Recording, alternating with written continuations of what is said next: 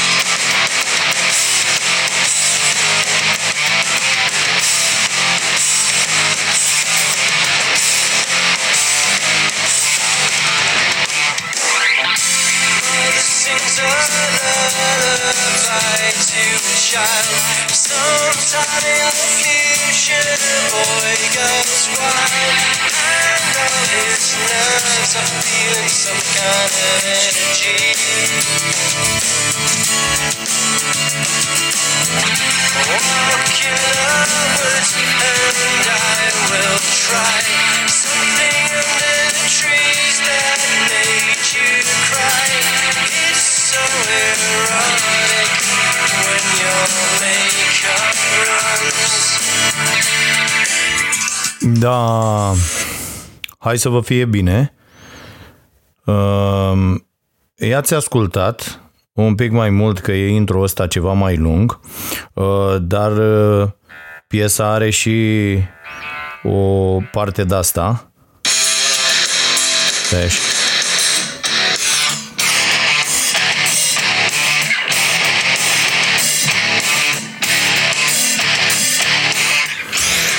Da. Uh, mi-a recomandat cineva, uh, nu am salvat cine și mesajele se pierd între sutele, miile de mesaje pe care le primesc în perioada asta. Uh, și e vorba de oamenii de la Porcupine Tree. Uh, și am ascultat bă, cam tot ce se putea asculta de la ei. Uh, e o trupă mai veche, uh, i-am ascultat uh, de mult cu câteva chestii, dar nu mai produc nimic de prin 2010, dacă nu mă înșel, m-am uitat un pic așa după ei. Ăsta, șeful trupei, are și o, un proiect solo, a făcut mai multe albume. Și ce am apucat așa repede să citesc pe net că e, e exclus Uh, să mai facă în această formulă, dar bă, sună foarte, foarte bine. Adică uh, e genul de trupă unde îți plac toate piesele. Auzi vioara asta.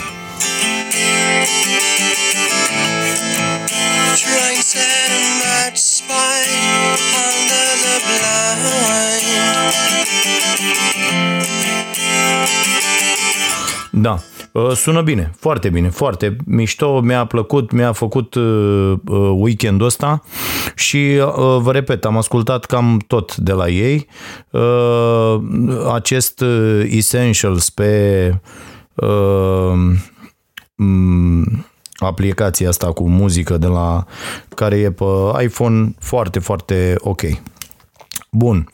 Ehm, suntem la Vocea Nației, dacă nu v-ați dat seama, dacă ați nimerit din greșeală Pacilișa, ați dat drumul la mașina de spălat și uh, s-a auzit, uh, suntem la acest podcast pe care îl facem în continuare. Și e duminică seara la mine uh, când fac uh, această înregistrare, pregătindu-mă de câteva ore să o iau mâine iar de coadă.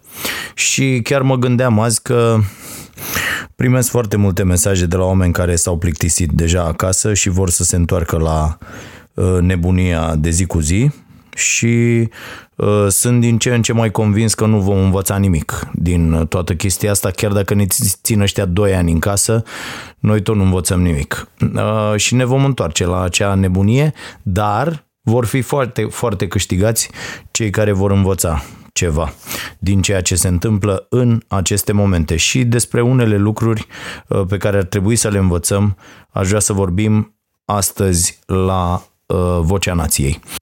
Recomandare de carte. E vreo trei.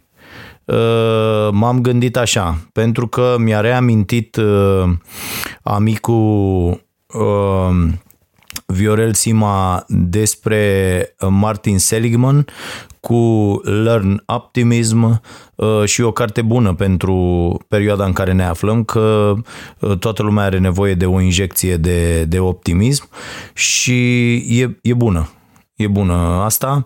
Nu știu dacă e tradusă la noi. Uh, eu o am, da, în engleză, dar e foarte posibil să, să fie. Și o să discutăm un pic despre uh, optimism și cum se învață el. Apoi am o recomandare pe care am făcut-o și în uh, newsletter. Colin T. Campbell, cartea se numește Hall și Uh, e foarte bună. Ne convinge de faptul uh, pe Campbell îl știți din studiu China și ne convinge de faptul că o dietă bazată pe cereale integrale, legume, fructe, semințe și așa mai departe uh, este soluția pentru a avea o stare bună de sănătate care să nu poată fi nici măcar la vârste înaintate zguduită Uh, sau răpusă uh, de un virus, cum este acest uh, nou coronavirus care ne dă atâta bătaie de cap în această perioadă. Și cartea e bună, dacă vreți să o citiți și vă și explică, asta e foarte important în carte, vă și explică Nenea Campbell de ce industriile alimentară și farmaceutică nu vor Ehm, ca lucrurile să se întâmple altfel, ci țin să ne îmbolnăvească cu tot felul de, de produse proaste, industria alimentară și apoi să ne țină în viață cu tot felul de produse care mai de care mai scumpe industria farmaceutică. Și normal că dacă am schimba modul de viață și dieta omului, Uh, nu ne-am mai îmbolnăvi atât de mulți și atunci ar fi foarte, foarte nasol pentru aceste uh, corporații. Uh, și e de citit cartea, vă recomand cu căldură și vi-l mai recomand, dar o să vorbim și săptămâna viitoare despre Richard Wolf. Are un Google Talk foarte, foarte bun. Îl găsiți pe, pe YouTube și vă recomand o carte Uh, de ale lui, uh, Democracy at Work. Uh, cred că am mai vorbit, dar nu știu dacă la podcast, dar sigur am mai vorbit despre cartea asta, pentru că mi-am adus aminte că o am și am revăzut-o în această după-amiază după ce am urmărit conferința lui Wolf și o să vreau să vorbim un pic și despre treaba asta aici în seara asta la Vocea Nației. Și vă mulțumesc pentru feedback, vă mulțumesc pentru căldura cu care ați primit noua noastră producție pe vreme de coronavirus, Starea Nației Live. E în fiecare zi, dacă n-ați aflat, de luni până joi la ora 19 în direct și mi se pare uh, super că putem să facem chestia asta. Uh, mă gândeam că ar putea să fie la un moment dat o, o alternativă și pentru, și pentru starea nației, uh, mai ales dacă știu eu vom decide că nu ne mai uh, dăm pe televizoare unde mesajul nostru se potrivește din ce în ce mai puțin cu ceea ce promovează aceste corporații care dețin Uh, presa, din păcate. Și aș vrea să vorbim și despre asta un pic, despre eșecul total care se vede și în aceste zile, eșecul total al, al capitalismului și de o, o rază de speranță, în opinia mea, și o chestie care m-a pus pe gânduri și m-a făcut să vreau să studiez uh, uh, serios ideea asta, cooperativa și există exemplul ăsta din Spania pe care îl dă toată lumea cu uh, Mondragon uh, și chiar aș vrea să i-am căutat azi, am intrat să văd cum se poate să că oamenii au și universitatea lor, vorbim de a șaptea corporație spaniolă ca mărime cu 100.000 de angajați și ea este, mă rog, corporație, ea este o, o cooperativă. Și mi se pare foarte interesant subiectul, mai ales după ce am vorbit la Cafeneaua Nației acum câteva luni, când încă ne puteam vedea uh, față în față și ne puteam strânge în grupuri mai mari, uh, după ce am vorbit cu băieții de la Cooperativa de Energie, uh, băieți care se ocupă acum de platforma vecinul tău.ro, platformă care deja ajută foarte mulți oameni și vreau să discutăm un pic și, și despre asta. Uh, și mai am aici pe listă uh, eșecul ăsta um, fabulos al Uniunii Europene, care acum prezintă scuze Italiei, uh, despre rahatul ăsta cu amânarea ratelor și circul de la televizor și despre cum, cum ar trebui să ne organizăm după, astfel încât să arătăm că am învățat ceva din această Uh, să-i zicem criză, pentru că va fi o, o criză foarte mare după ce reușim să uh, controlăm acest uh, coronavirus. Și haideți să le luăm pe rând, vă propun. Asculți Vocea Nației, disponibilă pe iTunes, Spotify, SoundCloud sau pe starea nației.ro la secțiunea podcast. Și haideți să vorbim despre optimismul ăsta. Uh, uh, Seligman este cunoscut și probabil îl, îl știți mulți dintre voi uh, în urma unui experiment pe care el l-a făcut, experiment care apare în, în foarte multe cărți de dezvoltare personală. E citat personajul foarte autorul acestei cărți foarte des uh, și uh, experimentul e în felul următor. El face un, un experiment pe câini uh, și le dă câinilor posibilitatea să scape de niște uh, șocuri de-astea electrice, da, săraci câini, uh, apăsând cu botul pe un buton. Uh, și ce constată uh, Seligman este că uh, acei câini uh, care nu fac nimic pentru a se... Uh, de fapt, de fapt mă scuzați, cum, cum este experiment? Experimentul e în felul următor. Unii câini se pot salva apăsând cu botul, alți câini nu se pot salva orice ar face. Ei bine, diferența între câinele optimist și câinele pesimist, ca să zic așa, este că acel câine pesimist nu mai încearcă uh, nici atunci când s-ar putea salva să se salveze. Și de aici concluzia că uh, el uh, se resemnează. Și uh, extrapolând toată treaba asta, se poate aplica și oamenilor, bineînțeles, uh, acest exemplu și am stat și m-am gândit un pic uh, amintindu-mi de, de această carte, uh, că da, frate, chiar așa e. Adică, uh, pe de o parte, uh, e despre cum ești tu, uh, cum ai fost tu format, dar se și învață optimismul. Și acum vreau să faceți un exercițiu, dacă uh, vreți să mergeți cu mine la treaba asta, să faceți un exercițiu, să vă gândiți cum reacționați voi în fața unei probleme.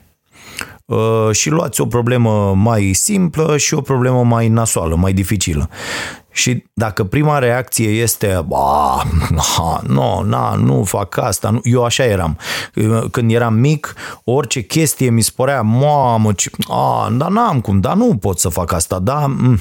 Și uh, cu timpul am învățat că de fapt stă exclusiv în puterea mea să schimb lucrurile și astfel m-am transformat dintr-o persoană prăpăstioasă și uh, pesimistă și care credea că uh, destinul e o chestie care ți-e pusă în frunte într-o persoană care uh, privește obstacolele ca pe niște lucruri venite din exterior și uh, a căror uh, depășire stă exclusiv în, uh, în puterea mea. Și de fiecare dată când uh, se întâmplă ceva nasol, pentru că lucruri nasoale se vor întâmpla, uh, văd ce pot să fac să schimb lucrul ăla, dacă nu pot să-l schimb, uh, uh, trec mai departe, dar în niciun caz nu mă simt descurajat pentru că am dat greș. Și stând să mă gândesc, practic tot ce am realizat până acum este în mare măsură rodul acestei concepții despre despre viață. Cum vezi tu lucrurile. Dacă le vezi, a, a mamă, păi asta nu, eu nu sunt în stare să fac așa ceva, s-a terminat lucrarea, nu o să ajungi nicăieri, e evident că nu o să ajungi nicăieri. Dacă atunci când ți se întâmplă ceva, uh, zici, ok, hai să vedem ce putem face ca să rezolvăm această chestie, Uh,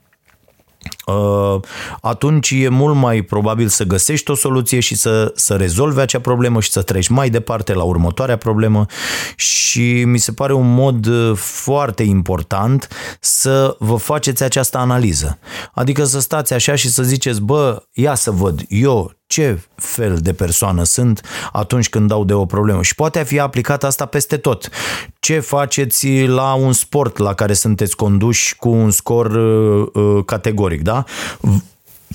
Vă comportați precum românii Uh, și o luați și mai rău până la final, mă refer aici, nu, bineînțeles, nu la toți românii, nu la toți, uh, uh, mă refer așa la această preconcepție care există și această treabă pe care o avem în noi, că suntem niște, niște pierzători, la asta a contribuit și formarea noastră ca, ca oameni în acest spațiu, am fost pentru foarte mult timp supuși altora și doar niște slugi și atunci uh, chiar dacă ne batem noi cu cărămida în piept de dași ce suntem, avem această chestie uh, că mm, uh, merităm să fim cumva pe locurile de la coadă și iată că asta chiar devine realitate pentru că atunci când crezi o tâmpenie de asta, ea, ea nu poate decât să, să te modeleze. Deci faceți asta sau sunteți ca Germania, cum să zice la fotbal, bă, pe nemți nu i-ai bătut, decât după ce îi vezi uh, urcați în autocar. Uh, și a, asta spune multe despre mentalitatea fiecăruia. Deci, de, dincolo de uh, preconcepții și de uh, stereotipuri de gândire, uh, uitați-vă cum sunteți voi și cum ați trecut de cele mai mari uh, sau cum treceți de problemele de zi cu zi. Uh, și atunci o să vedeți uh, dacă sunteți o persoană optimistă sau una pesimistă. Dacă sunteți o persoană pesimistă, vestea bună, ce vă ziceam și mai devreme, e că optimismul ăsta se învață. Iar în cartea lui, Seligman uh, are foarte multe uh, uh, explicații și procedee cum puteți să deveniți, cum puteți să învățați să fiți o persoană optimistă. Uh, sfatul meu e foarte simplu. Băi, când uh, am o problemă și cred despre mine că nu sunt capabil să o rezolv, uh, să-mi spun că pot să o rezolv. Adică doar simplu fapt de a vedea chestia asta și de a-ți spune, bă, trebuie să rezolv asta și o să rezolv, uh, te așează pe o altă uh, traiectorie în raport cu problema ta și ea devine dintr-o dată rezolvabilă, cerând ajutor de la cineva sau uh, uh, învățând uh, pur și simplu să rezolve acea problemă sau luând o decizie și uh, uh, asumându-ți responsabilitatea pentru decizia respectivă. Și ușor, ușor, din decizie în decizie, din proces uh, de rezolvare în proces de rezolvare, din eșec în eșec, de ce nu? Asta tot spun aici că trebuie să îmbrățișăm eșecul pe bune, bune, uh, uh, vei învăța să devii o persoană uh, optimistă. Deci, exercițiul ar fi și întrebarea pentru voi ar fi, bă, ce fac eu când dau de greu? Fac așa sau așa? Dacă sunt uh, o persoană pesimistă și prăpăstioasă, cum repet, eu eram uh, copil fiind, mi-aduc aminte de treaba asta, uh, o să am mari probleme. Dacă sunt o persoană așa, asta e problema, ok, hai să o rezolvăm. Uite, uh, eu văd uh, la, nivel, uh, uh, la nivelul medicilor, de pildă, acum în România, uh, văd o astfel de atitudine pesimistă. În ce sens? Sunt prea puțini medicii care ies în față să spună exact ceea ce se întâmplă și să-și asume responsabilitatea. Iar asta este marca uh, unei uh, mentalități pesimiste. Care este mentalitatea pesimistă a acestor medici crescut într-un, crescuți într-un sistem nenorocit? Uh, este așa, bă, dacă ies și zic ceva despre șef sau despre cât de nemernici sunt ăștia care ne conduc, voi avea apoi probleme. Da? Uh, medicul cu mentalitate optimistă ce spune? Bă, am studiat o grămadă, ani întregi, sunt stăpân pe meseria mea, nu poate să-mi o ia nimeni, n-am nevoie de sistemul lor de stat ca să fiu un medic, pot să profesez oriunde pe planeta asta, sunt foarte șmecher, nimeni nu poate să-mi ia uh, uh, chestia asta, deci voi spune răspicat uh, ce am de spus, asumându-mi responsabilitatea pentru cele afirmate, chiar dacă sunt lucruri care deranjează. Vedeți, sunt două viziuni diferite asupra lumii. Una pesimistă, cealaltă foarte optimistă și uh, cu încredere de sine. Și, și uh, lucrurile se întâmplă ca atare. Uh, e aici și la jurnaliști la fel. E fix la fel. O vorbă mare pe care o tot citez eu, de nici nu mai știu cine a zis-o, uh, spune că un uh, jurnalist își ia câtă libertate vrea. Dacă vrea să o ia pe toată, o va avea pe toată. Dacă vrea să-și ia jumătate, ia jumătate. Dacă nu vrea să ia deloc, și avem atât de multe exemple, din păcate, nu o să-și ia deloc. Depinde de jurnalistul respectiv, la fel cum depinde de medicul respectiv, cum depinde de uh, uh, preotul respectiv și așa mai departe, că acolo dictatură mai mare decât în uh, uh biserică uh, n-am văzut uh, nicăieri și libertate a oamenilor care compun biserica mai, mai, mai stâlcită cu, cu bocancul de conducerea BOR. Asta pentru că am și avut la Starea Nației special duminică seara la Prima TV Uh, acest subiect, Bor în vremea coronavirusului și nu numai, cum s-a comportat biserica în momentele în care uh, nouă ne-a fost greu. Și nu a fost uh, ok rezultatul în viziunea noastră și l-am prezentat într-o analiză în această emisiune care a prins și sunt foarte mulțumit, fac o paranteză, sunt foarte mulțumit de, uh, de emisiunea asta, Starea Nației Special.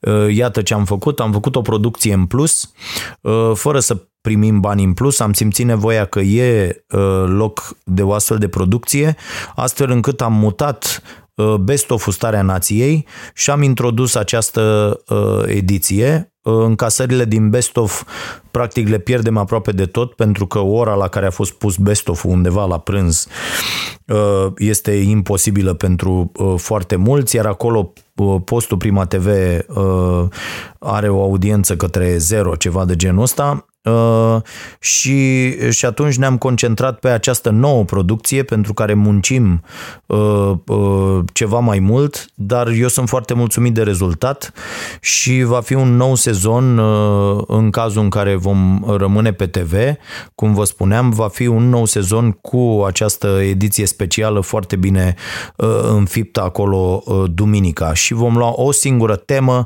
uh, pe care o vom uh, întoarce pe, pe toate părțile și cred că e nevoie de, de astfel de emisiuni uh, uh, la noi în, în presă.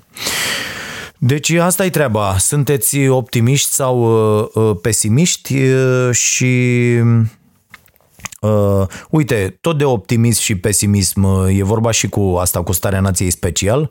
Uh, am văzut că audiența la Best of uh, nu era satisfăcătoare pentru noi și avem nevoie de uh, acei bani, de o audiență la un nivel ridicat și atunci am zis, bă, ce putem să facem? Ce putem să facem este că uh, ne punem um, capul și mâinile și fundul la treabă, că de multe ori muncim cu fundul, uh, și mai facem o emisiune.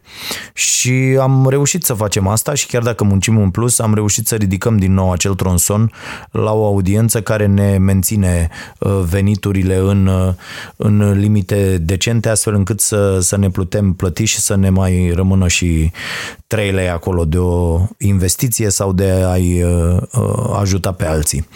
Ehm, mergem mai departe, așadar nu uitați de cartea asta, că e bună, Learn Optimism se numește, ehm, Martin Seligman ehm, și cred că este și în limba română, numai imediat o să verific dacă e și în limba română, pentru că am pe am un mesaj pe telefon imediat Uh, da, este. Optimismul se învață. Și este, da, o am chiar în, uh, am și un PDF. Uh,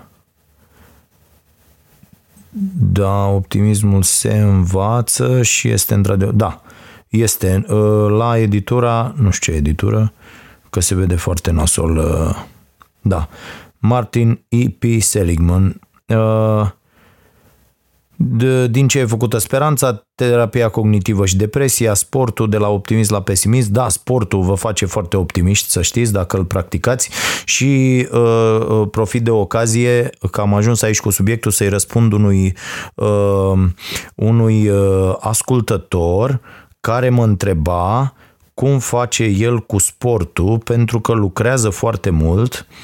Uh, zice așa, uh, Mihai, Mihai zice salut Dragoș, ascult podcastul 53 și overall așa, uh, nu mai pot cu asta cu timpul. Uh, că avem timp în perioada asta. Și eu și soția lucrăm de acasă și după o zi de muncă ești terminat. A, nu, nu e asta mesajul, dar e interesant și ăsta și vi-l citesc. Uh, munca e mai intensă ca înainte. Ați simțit asta? Ia hai să discutăm, să vedem, uh, să vedem reacții. Cred că până la urmă o să facem și podcastul ăsta live, că ar fi mișto să avem reacții pe loc. Uh, dar uh, dacă vi se pare munca de acasă mai intensă decât cea de la birou, într-adevăr am citit despre acest pericol de a munci de acasă încă mult dinainte de, de această pandemie. Am, am citit mai multe cărți. Sunt câteva pe subiectul ăsta. Rework, Uh, am citit vreo 3-4 cărți uh, și uh, Remote, parcă mai e una la Publica s-a apărut vreo două. Uh, ideea e că apare uh, explicat această chestie că, băi, când mergeai la serviciu, despărțeai lucrurile foarte bine. Aici sunt la serviciu, mă compor ca atare, după aia am venit acasă, am uitat, m-am deconectat de tot ce înseamnă serviciu și îmi văd de ale mele uh, de acasă. Dar poți să lupți cu asta foarte simplu. Nu lucrezi 24 24 când ești acasă. Că asta e capcana, asta e, asta e nebunia. Mulți oameni și am, am mulți prieteni care mă sună și îmi zic, bă, muncesc mult mai mult acum, pentru că 24 24 acolo. Nu, frate, ești tot după un program. Foarte, foarte simplu. Bă, sunt, lucrez după un program. Deci, fie sunt disponibil de la 8 la 4 sau de la 9 la 5, cum eram așa, fie uh, sunt, despo- sunt uh, disponibil pe niște reprize, îmi fac, nu știu, niște ore dimineața, niște ore seara sau uh, cum mi le fac sau dacă vreau să lucrez noaptea, lucrez noaptea, dar nu mai lucrez deloc ziua și așa mai departe. Dar a, aici trebuie să le, trebuie să le rupeți. Este evident că trebuie să le rupeți. Deci asta, asta e sfatul meu. Uh, și doi, mai spune Mihai, nu mai ai bucuria aia de a ieși la aer, la plimbare, la ceva, după. Pur și simplu mi incredibil de greu să mai fac o activitate tot în casă, fie că e vorba de citit, gătit, orice. Dar, din nou, care timp? Probabil vorbește depresia din mine, îmi spune Mihai, căruia îi mulțumesc pentru mesaj. Uh, frate, da, sfatul meu ăsta e să despărțiți foarte bine uh, uh, lucrurile. Asta fac pentru job, asta fac pentru mine și să, uh, să nu le amestecați, că dacă le-ați amestecat, uh, s-a, s-a terminat. Și da, e și această depresie că, bă, nu pot să ies, nu pot să fac, mai ales cei care stau într-o, nu știu, într-o, într-un apartament cu două camere, într-o garsonieră. Normal că este foarte, foarte nasol. Deci, dar, na, a, asta e. Ce să, ce să facem? Uh, și mai aveam un mesaj de la cineva, dar pe care nu-l găsesc acum. Uh, Pa. Uh, și omul îmi spunea așa, băi Dragoș, uite care e treaba. Nu știu cum să fac, că muncesc foarte mult. Uh, imediat cred că îl găsesc aici pe mail. Uh, întrebare vocea nației. Iată, a, băi, am dat fix, fix aici. Uh, cum reușești să încorporezi rutina de mișcare? Uh, deci este dănuț. Uh, Dănuț ne spune cum reușești să încorporezi rutina de mișcare, exerciții fizice în zilele lucrătoare ale săptămânii, știind cât de mult timp îți ocupă realizarea unui episod din emisiunea ta. Și acum avem două. Eu trec printr-o astfel de dilemă, ne spune el, deoarece lucrând într-un proiect prin care livrăm oamenilor produse locale, direct de la mici fermieri sau producători, bă, bravo, asta e o chestie foarte bună și mai am un sfat aici. Încercați nu doar să livrați produse, încercați să puneți bazele unor cooperative. O să vorbesc un pic mai încolo despre asta, dar dar e foarte, foarte, asta e ce poate salva, am văzut și uh, azi un reportaj, uh, intraseră, nu era un reportaj, era la știri, intraseră la, la Digi24, doi oameni, unul după la Ministerul Agriculturii și un reprezentant al producătorilor locali. Și reprezentantul producătorilor spunea, băi, suntem terminați, că uite, e nasol, că nu știu ce. Eu cred că dacă toți producătorii, fiecare pe ce are, producătorii ăștia se adună și formează cooperative ca lumea, șmechere, puternice, care să le ofere forță de negociere, atunci criza asta s-ar putea să schimbe lucrurile în foarte, foarte bine. Revin la mesaj. Uh, Situația în ultima perioadă a creat un volum imens care ocupă extrem de mult timp în zilele săptămânii. Astfel, mi-a fost foarte greu în ultimele săptămâni să găsesc un echilibru în aspectele personale, cititul sau mișcarea zilnică, în funcție de care depind și mesele principale ale zilei. Din câte am citit și urmărit până acum, Tipul sesiunii de antrenament pe care ți-o planifici necesită consumul accentuat al anumitor macronutrienți la un timp ce trebuie avut în vedere, grosomod înainte și după sesiunea în sine. Spre exemplu, lucrez de dimineața până spre apus, perioada în care aș fi, în, perioada în care aș fi încadrat sesiunea între mic dejun și prânz, dar în cazul acesta rămâne să o introduc între prânz și cină, care vor fi așadar considerabil de târziu. M-am gândit să te întreb pentru că știu că citești mult despre subiectele astea și am vrut să uh, îți aleg creierul, da? Pick your brain, așa cum ar zice Boris Johnson și compania. Mm, bun. Uh, bine, îți mulțumesc pentru mesaj. Așa, băi, ăsta mi-a, omul ăsta mă, Dănuț mi-a recomandat uh, Porcupine Tree. Uh, sună foarte bine, da, sunt într-adevăr într-adevăr, sună foarte bine. O melodie perfectă de a face cunoștință cu ea ar fi Buying New Soul, din albumul Recordings. Bă, nu știu dacă am ascultat-o pe asta, dar uh, le-am recomandat oamenilor. Mulțumesc mult pentru, uh, pentru recomandare. Uh, bun, acestea fiind spuse, să răspund la întrebare. Frate, o modalitate foarte simplă de a rezolva lucrurile este să te culci ceva mai devreme gen 10 uh, uh, seara, să prinzi această perioadă extraordinară de somn dintre 10 și 1 dimineața și să te scoli de vreme, gen 6, 7, maxim 6, da? dacă poți 5 jumate uh, și să-ți faci rutina acolo. Îți recomand un exercițiu Uh, un, uh, uh, să-ți alegi, fiind în casă, probabil n-ai sală la dispoziție, să alegi să faci în fiecare zi câte ceva, nu mai mult de 20 5 de minute, maximum 30 cu tot cu stretching uh, și, cu, și cu încălzire uh, și să lucrezi pe zile uh, cu greutatea corpului într-o zi, dacă faci de exemplu niște sesiuni HIT, HIT, le găsiți pe YouTube peste tot, sunt High Intensity Interval Training și în alte zile ceva mai ușor. Poți să faci și, nu știu, de pildă, eu am zi în care fac uh, acea piramidă cu 100 uh, de flotări, uh, cu doar 20 de secunde pauză între serii, 4, 8, 12, 16, 20, apoi 16, 12, 8, 4. Sunt 100 în total, apoi cu TRX-ul, dacă ai TRX e perfect și vă recomand dacă vreți să vă comandați și să aveți o tonă de exerciții la dispoziție, punând TRX-ul ăsta undeva la ușă, dacă ușa voastră e prinsă foarte bine, sau împușcând în, în într-o grindă acolo un, un cârlic de care să agățați uh, TRX-ul și merge extraordinar, puteți să faceți 2 milioane de exerciții, este foarte, foarte uh, bun și uh, vi recomand Uh, pentru toate felurile de exerciții, adică inclusiv pentru uh, acumulare de, de masă musculară, dacă faceți exercițiile potrivite. Uh, deci, și să faci asta în fiecare zi. Dacă ai făcut asta în fiecare zi, jumătate de oră dimineața, uh, apoi îți vezi de, de lucrurile tale uh, și vei vedea că și tonusul va fi altul. Dar există niște condiții. Există condiția să uh, nu mai mănânci după uh, șapte seara, că asta se vede destul de nasol uh, uh, dimineața, să fii în pat deja uh, până în 10 dacă se poate să adormi este extraordinar. Și să fii o persoană matinală pentru că și aici e după tipul fiecărui om. Dacă nu ești o persoană matinală, nu o să poți să faci asta. Uh, cunosc oameni care nu se pot da pur și simplu jos din pat, chiar dacă viața lor depinde de asta. Și atunci uh, o, o să trească să muți totul seara.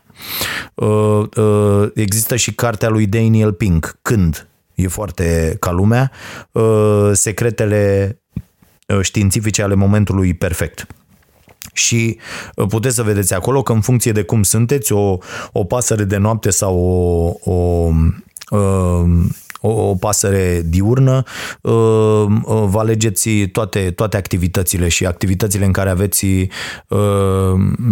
cea mai mare performanță. Era să zic cel mai mare rating. Da.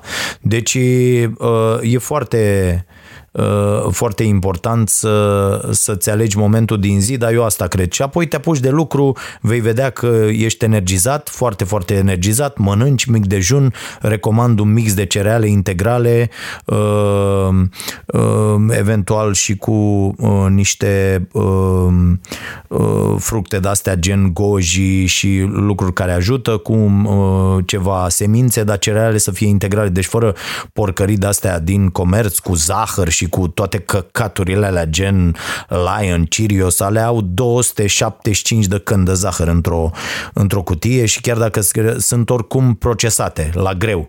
Deci acele cereale sunt junk food, nu mâncați, nu vă atingeți, căutați uh, cereale uh, integrale, apropo și de cartea lui, lui Campbell Hall. Uh, deci asta ar fi. Și apoi uh, ziua se va, se va decurge, uh, se va decurge, auzi, uh, ziua va curge altfel și dăm mesaj dacă ai încercat să faci asta și las-o să crească în tine o săptămână, dacă tot mi-ai zis cu Pick Your Brain, las-o să crească în tine chestia asta o săptămână și apoi îmi zici cum a fost. Poți să o încep dacă asculti în noaptea asta podcastul, poți să încep de, de mâine dimineață, dar nu merge că n-ai dormit destul.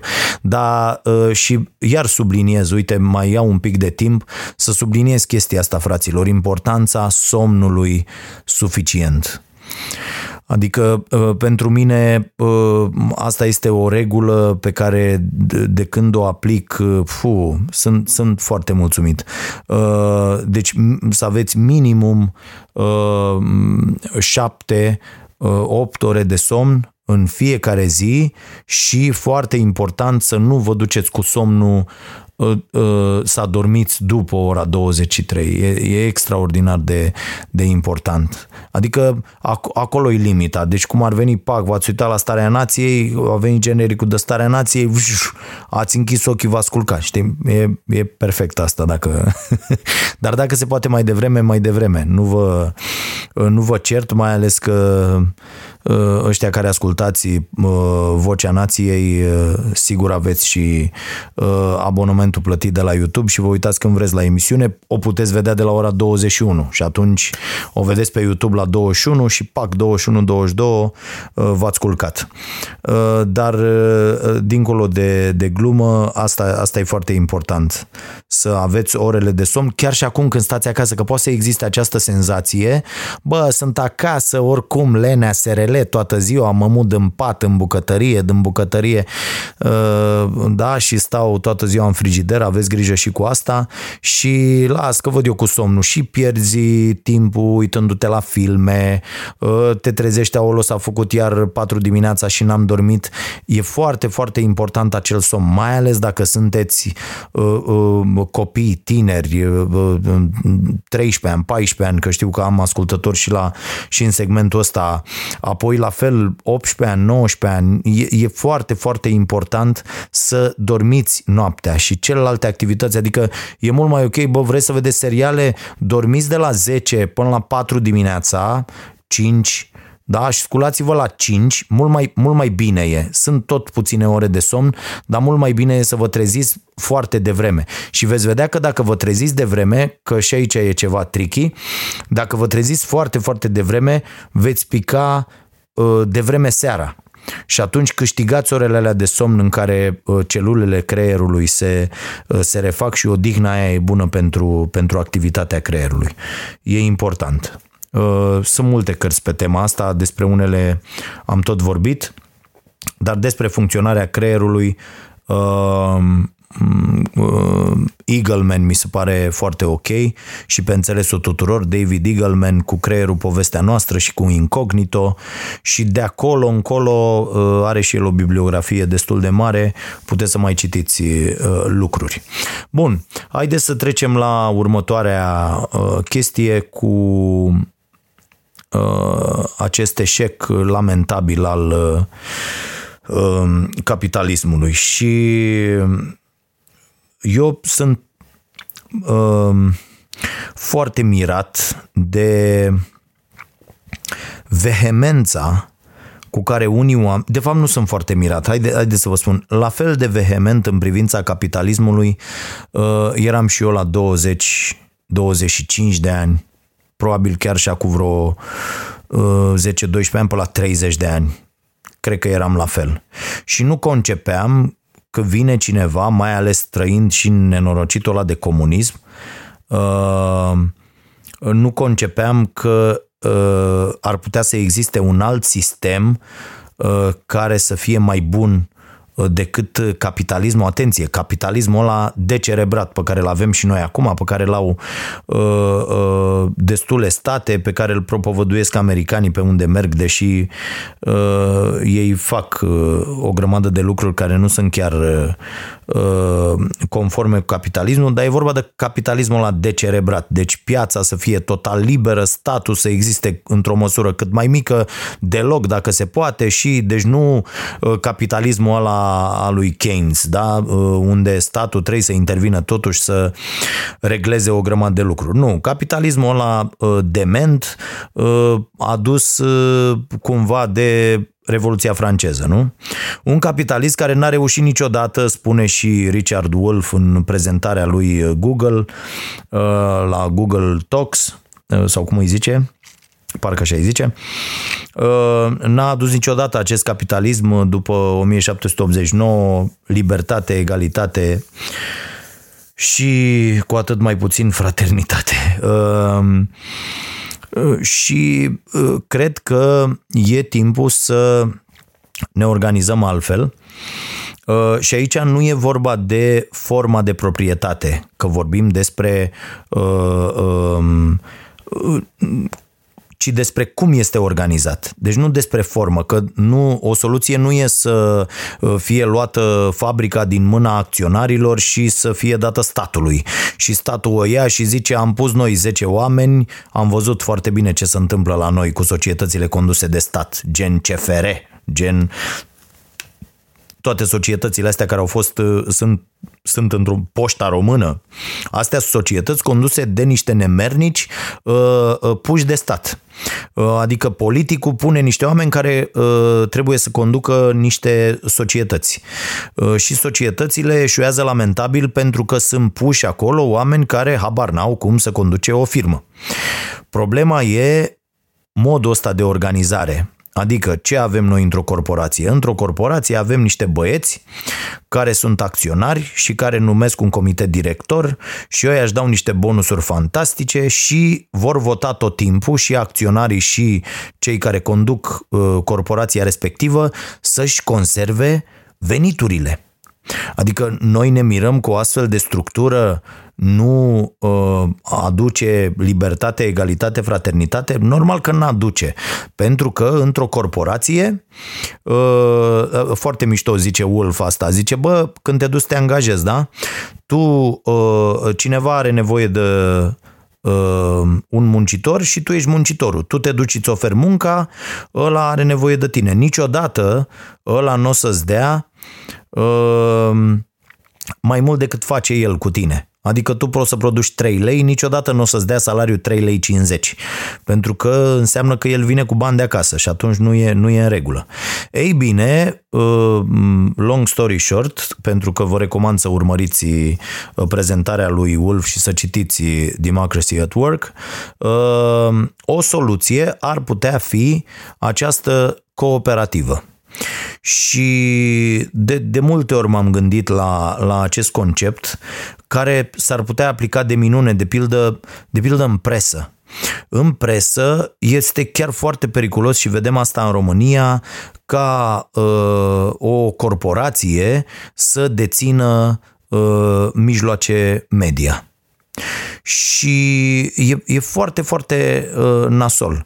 Uh, la fel, e foarte nociv ca statul uh, să controleze uh, uh, televiziunea publică fără ca oamenii să plătească o taxă.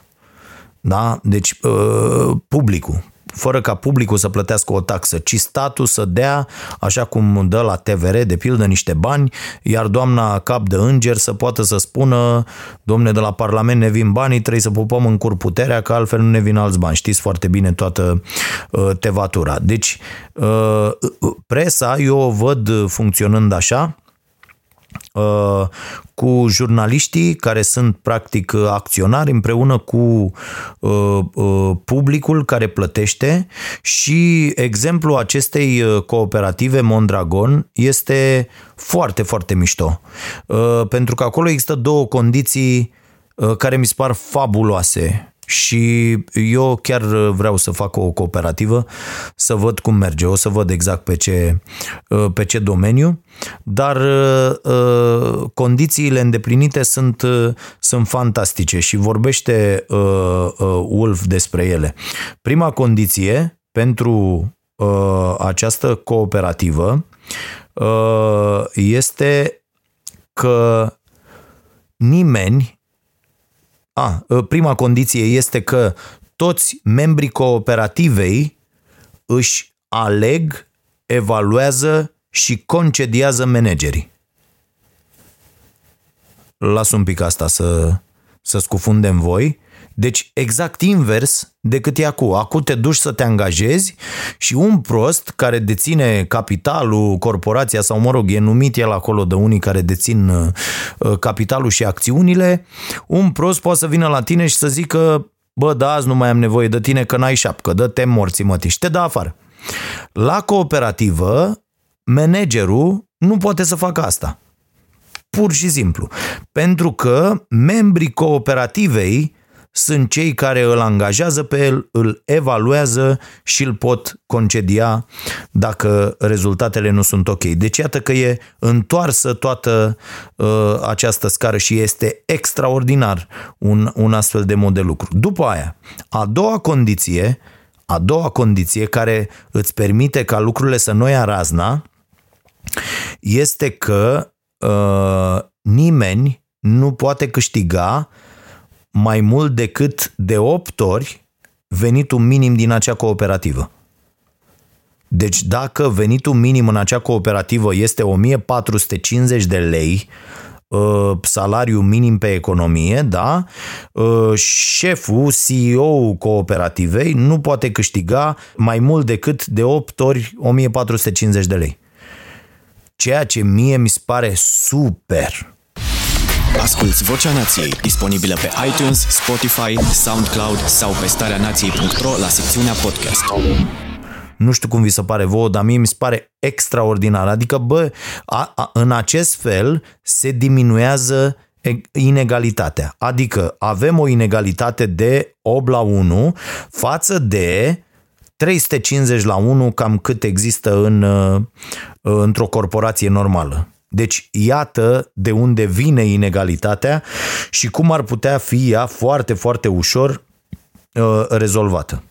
Și acum o să ziceți, păi stai mă, dacă păi eu sunt uh, fără munca mea de nu știu ce, uh, fac eu acolo și e creierul meu, uh, nu se poate, nu se poate face Uh, produsul respectiv și eu să nu iau decât de 8 ori mai mult decât unul care dă cu mătura?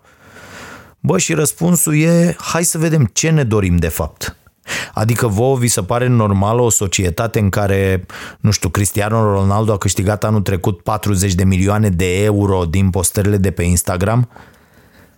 Mm, eu nu cred. Haideți să vedem cum ar arăta lumea, încercați să vă închipuiți și eu tot încerc de ceva timp de când mă joc cu această idee a cooperativei, uh, mm, încercați să vedeți cum ar arăta lumea în care, de pildă, la un, un uh, uh, club de fotbal, salariile ar trebui așezate așa și n-ai voie să câștigi tu, jucător, mașină de goluri, mai mult de, nu știu, 10 ori sau 15 ori. Să stabilește în fiecare corporație decât uh, uh, magazinerul. Hm? Zmecherie, tati? Eu cred că ar fi super smecherie, pentru că toată lumea trăiește bine, uh, toată lumea uh, duce niște bani acasă și nu mai e îngrijorată de uh, ziua de mâine, iar dacă vrei să câștigi tu mai mulți bani, marele șmecher, trebuie să crești, toată lumea crește. Toată lumea crește. Deci a crescut Ronaldo, crește și nenea care îi face ghetele. Uh, și acum fiecare, bineînțeles, poate să fie sau să nu fie de acord cu asta, dar mie mi se pare un mod mult mai uman de a organiza uh, societatea, păstrând ideile uh, capitalismului. Că nu faci nimic decât să iei din mâna câtorva oameni care reprezintă în acest moment până în 5-10% din populația globului și să distribui Uh, toată această avere la cât mai mulți, astfel încât să uh, nu mai fie atât de mulți oameni, adică 80% din populația lumii, să stea să muncească doar pentru uh, să, și să câștige cât să ajungă să mai meargă a doua zi la lucru. Asta e un căcat, asta nu e viață. Și astfel poți să-ți vezi de bucuriile vieții, poți să-ți cauți fericirea în alt fel și totul e, totul e mult mai echitabil da? Și aducem libertate, toată lumea va avea libertate, aducem egalitate, aducem fraternitate, pentru că uh, nu vom mai fi uh, ăla care uh, dă cu mătura și curăță ghetele și spală chiloții, nu-i va mai detesta pe ăia care iau milioane de euro că au pus o poză pe Instagram.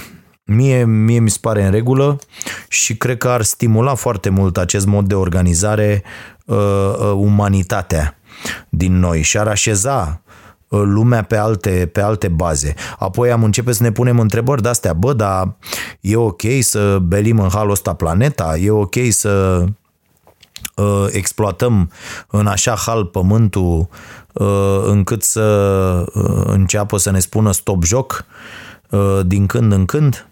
Și astea, bineînțeles că sunt întrebări la care ar trebui să răspundem. Uh, cineva mă critica zilele astea într-un mesaj, uh, să văd eu dacă îl găsesc, era pe aici și îmi spunea că bă, sunt cam uh, extremist, sunt cam nenorocit pentru că am niște concepții foarte tâmpite despre lume, despre alimentație, că dacă sunt eu acum nu știu cum, ar trebui să fie toată lumea, mă, dar nu găsesc, uh, da, o să să mă uit, dar poate citim data viitoare că aș vrea chiar să uh, răspund la mesaj uh, mai pe larg. Bun, deci aici e treaba cu, cu această cooperativă.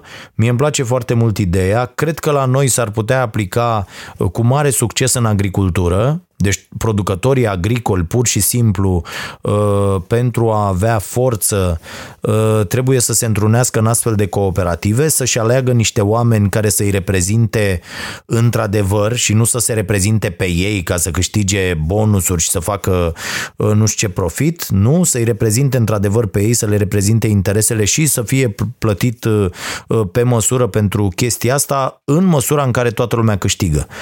Și cred că e o formă extraordinară de organizare, adică uh, uh, și nu văd de ce nu facem treaba asta uh, din ce în ce mai mult. Adică niște oameni care ăla știe marketing, ăla știe programare, ăla altul știe, uh, uh, nu știu, să uh, vorbească bine uh, și cu toții vor să facă un produs, uh, se asociază într-o astfel de Uh, uh, formă de organizare cooperativa și uh, merg mai departe. Eu aș vrea să o, să o institui inclusiv, adică la nivel de presă, mie mi se pare că ar trebui să funcționeze extraordinar. Mai ales că tehnologia îți permite acum. Înainte nu-ți permitea, că o tiparniță costa milioane de euro, nu puteai să-ți tipărești tu ziarul. Uh, sau la fel, să ai acces la o tipografie era destul de scump și atunci era nevoie de o corporație care să vină să suporte aceste costuri. Să... Da, acum e foarte simplu, adică eu cred că dintr-un uh, anumit spațiu, dacă s-ar aduna cei mai de succes producători de conținut și s-ar organiza într-o cooperativă și ar da drumul la un canal uh, care să fie susținut de uh, oamenii care se uită, care să devină și ei membri ai cooperativei respective, uh, cred că în foarte scurt timp s-ar întoarce veniturile sub formă de beneficii la membrii cooperativei. Și uh, uh, vă, vă dau un exemplu.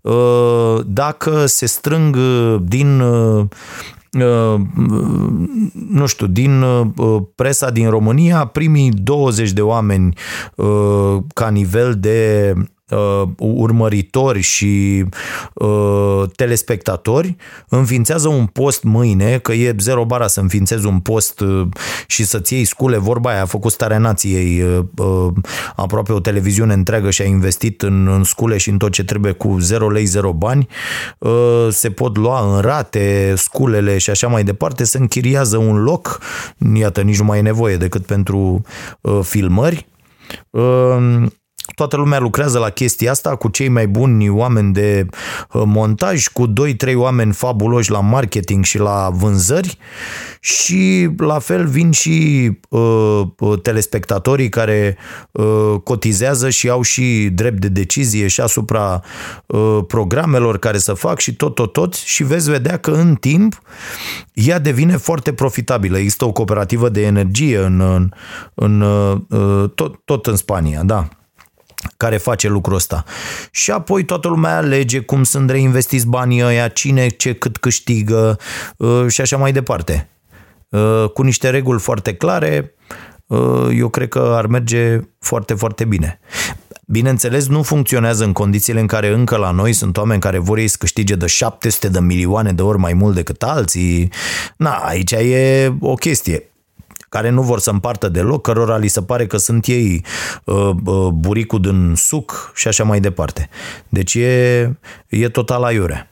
Uh, băi, apropo de asta cu sucul, bă, frate, bă, am primit cu, cu atâta tristețe în suflet uh, uh, vestea asta că Coca-Cola a asistat publicitatea, băi, mea, mama, m-a terminat, eu n-am fost om toată săptămâna, am scris și un text pe, pe Facebook pe tema asta, mi se pare o mizerie, bă, fraților, o mare, mare, mare mizerie. Uite, băi, ăștia de la Coca-Cola și care mai sunteți cu Pexi și cu toate mizeriile astea care uh, uh, conțin moarte lentă. Dacă voia să fiți băieți de băieți și să sprijiniți, acum era un moment ok să sprijiniți, nu să retrageți tot și să stați în block start ca să vă cărați acasă. Acum era un moment senzațional să ziceți, bă, uite, noi nu mai avem nevoie de publicitate, dar dăm uh, pe bani Uh, la televiziuni, la presă, la presă, că presa e foarte importantă în aceste momente, uh, ajunge la toată lumea și trebuie să-i facă pe oameni să, să, să conștientizeze pericolul și atunci un sistem de presă foarte, foarte puternic și independent, care să critique sistemul, care să uh, scoată uh, la suprafață nenorocirile din spitale și presa face treaba asta și noi, marea corporație șmecheră care l-am reinventat pe Moș Crăciun, contribuim în continuare dăm mesaje, bă, stați în casă, spălați-vă pe mâini și așa mai departe uh, și plătim în continuare. Nu lăsăm televiziunile fără finanțare și mai venim când o să fie totul vine și la vară cald. Vedeți, aici, de asta vă spuneam, în criză, într-o astfel de criză, afli cine-i javră și cine-i om. Și unii să dovedesc a fi javre, javre de alea, cele mai mari javre de pe planetă și alții de la care poate nu te aștepți se dovedesc a fi oameni. Uh, din păcate, goana asta tâmpită după profit cu orice preț uh, ne face neoameni pe foarte mulți dintre noi și e păcat, e păcat că, că se întâmplă asta. Uh, și mai voiam să vă spun despre asta cu cooperativa. Așa, e, spre deosebire de o corporație, cooperativa nu se poate muta tati în India ca serverele Facebook. Uh, înțelegeți? Deci nu poți să o iei și să zici noi, cooperativa, uh, o să mergem în India, nu mai stăm în România să facem roșii, mergem în India că e mâna de lucru mai ieftină. Nu, tată, pentru că scopul unei cooperative este să le dea de mâncare celor care o formează și se schimbă radical obiectivele. Uh, și vreau să vă spun că uh, până prin anii 70 uh, Cam așa era treaba în mare măsură și cu capitalismul, adică nu se dusese nenorocirea asta de când a introdus-o la Welsh, CEO de la uh, GM, mi se pare că era, uh, ăla a introdus chestia asta, bă, uh, CEO poate să facă orice, atenție, orice, scopul unei corporații fiind îndestularea acționarilor. Atunci s-a futut jocul complet și uh, s-a trecut la măsurile astea care mm, uh, și la puterea asta extraordinară a comitetului director și a CEO-ului, bă, facem orice, călcăm oameni în picioare, îi omorâm, dă-i dracu morților, nu contează, stăm cu biciu pe ei, pe mașini, pe fabrici, ducem fabricile în locuri unde uh, putem să avem sclavi. România este un astfel de loc, dar ideea e să facem profit cât mai mare. Și asta e o mare nenorocire, uh, în opinia și cred că ar trebui să terminăm odată pentru totdeauna cu uh, uh, rahatul ăsta, pentru că sistemul ăsta, capitalismul nu mai răspunde. Și cred că această democratizare a firmelor este și e, e ciudat aici, bă, noi vrem democrație la nivel de stat, Vrem democrație, nu? Vrem să, vrem să știm că avem un vot, uh, și că odată la patru ani ne numim politicienii și că e în puterea noastră să facem chestia asta. Bă, dar de ce nu vrem democrație la locul de muncă? Eu, eu asta nu înțeleg. Deci la locul de muncă ne place dictatura, pentru că o corporație e o dictatură. Uh, și e mai mult decât o dictatură pentru că o corporație, uh, cele mai multe dintre corporațiile de pe planeta asta uh, fac sclavie. De fapt, despre asta este vorba. Haideți să ne înțelegem. E vorba de sclavie în toată regula. Adică vin, plătesc uh, un, își, fac, își fac o fabrică unde oamenii pot fi foarte prost plătiți și exploatați și ținuți peste program și neplătiți corespunzător. Asta și pentru că în statele în care merg ei, uh, instituțiile îți dă căcat și joacă mână-mână cu corporațiile în loc să joace cu interesul sclavilor.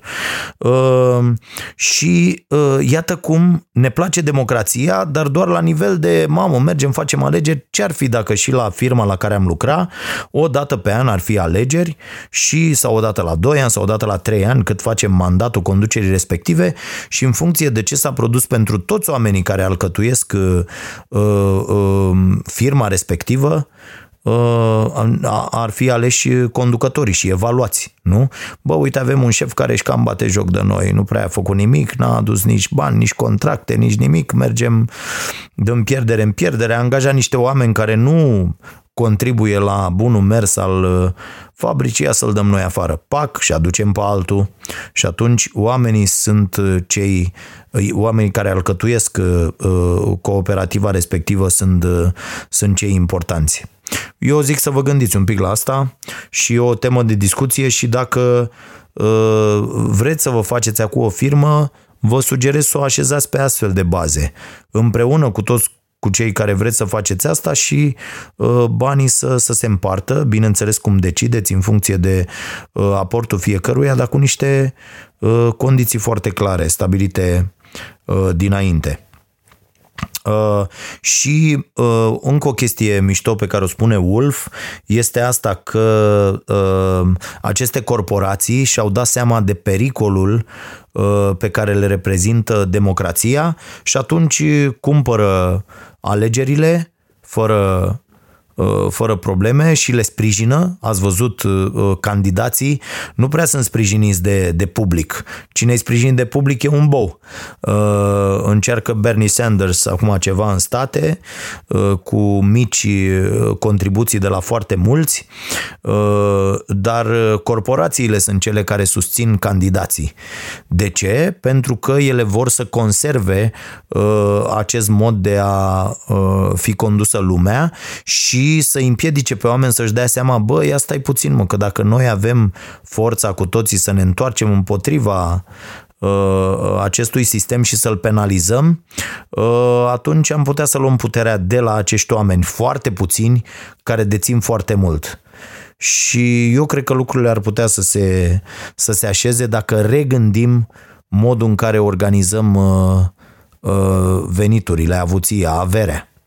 Și bineînțeles că nu o să închei lucrurile înainte de a vi-l recomanda pe uh, uh, domnul Marx, uh, care e și ușor de citit și ușor de înțeles și care a căpătat uh, o grămadă de uh, etichete uh, aiurea și vă puteți convinge singur de ce. Uh, foarte interesant este, asta e ideea cu care aș vrea să închid acest subiect, uh, ce menține această iluzie pe care o avem că în capitalism uh, poți să reușești. Păi după anii 70, iluzia asta a creșterii uh, a fost uh, menținută de faptul că femeile au ajuns să muncească da, cu normă întreagă, în număr foarte mare. Și atunci pe gospodărie au venit de două ori banii ăia, aproape. Deci două venituri per familie uh, a însemnat foarte mult, dar în ultimii 35 de ani, potrivit unor analize, în ultimii 35 de ani venitul la o țară ca Statele Unite, de pildă, a stagnat. Ce înseamnă venitul? Uh, chiar dacă uh, tu zici, bă, nu e că era nu știu cât și acum e nu știu cât. Nu, ce poți cumpăra cu banii ăia? Da? Deci este venitul real este ce poți cumpăra cu banii ăia în 2020, ce puteai cumpăra în 1970. Și lucrurile sunt cam tot pe acolo în condițiile în care au intrat și, și femeile cu, uh, cu salariu. Uh, asta una. A doua, creditarea. Creditarea fraților este cea care menține această iluzie și o tâmpenie, da? Faci credit să-ți iei casă, faci credit să-ți iei mașină, apoi muncești, te zbați ca să plătești lucrurile astea, uh, ca să-ți dai seama că de fapt nu, uh, nu trebuia să faci aceste uh, greșeli la început. Și Uh, asta explică și căderea din 2008, criza din 2008, faptul că acest capitalism din când în când, cum s-a întâmplat și în 30, cum s-a întâmplat și în 2008, uh, acest capitalism uh, eșuează lamentabil și se prăbușește pur și simplu, pentru că este, sunt mărite niște bule de-astea extraordinar și ele, bineînțeles că, că explodează. Și toți cetățenii sunt cei care, care plătesc.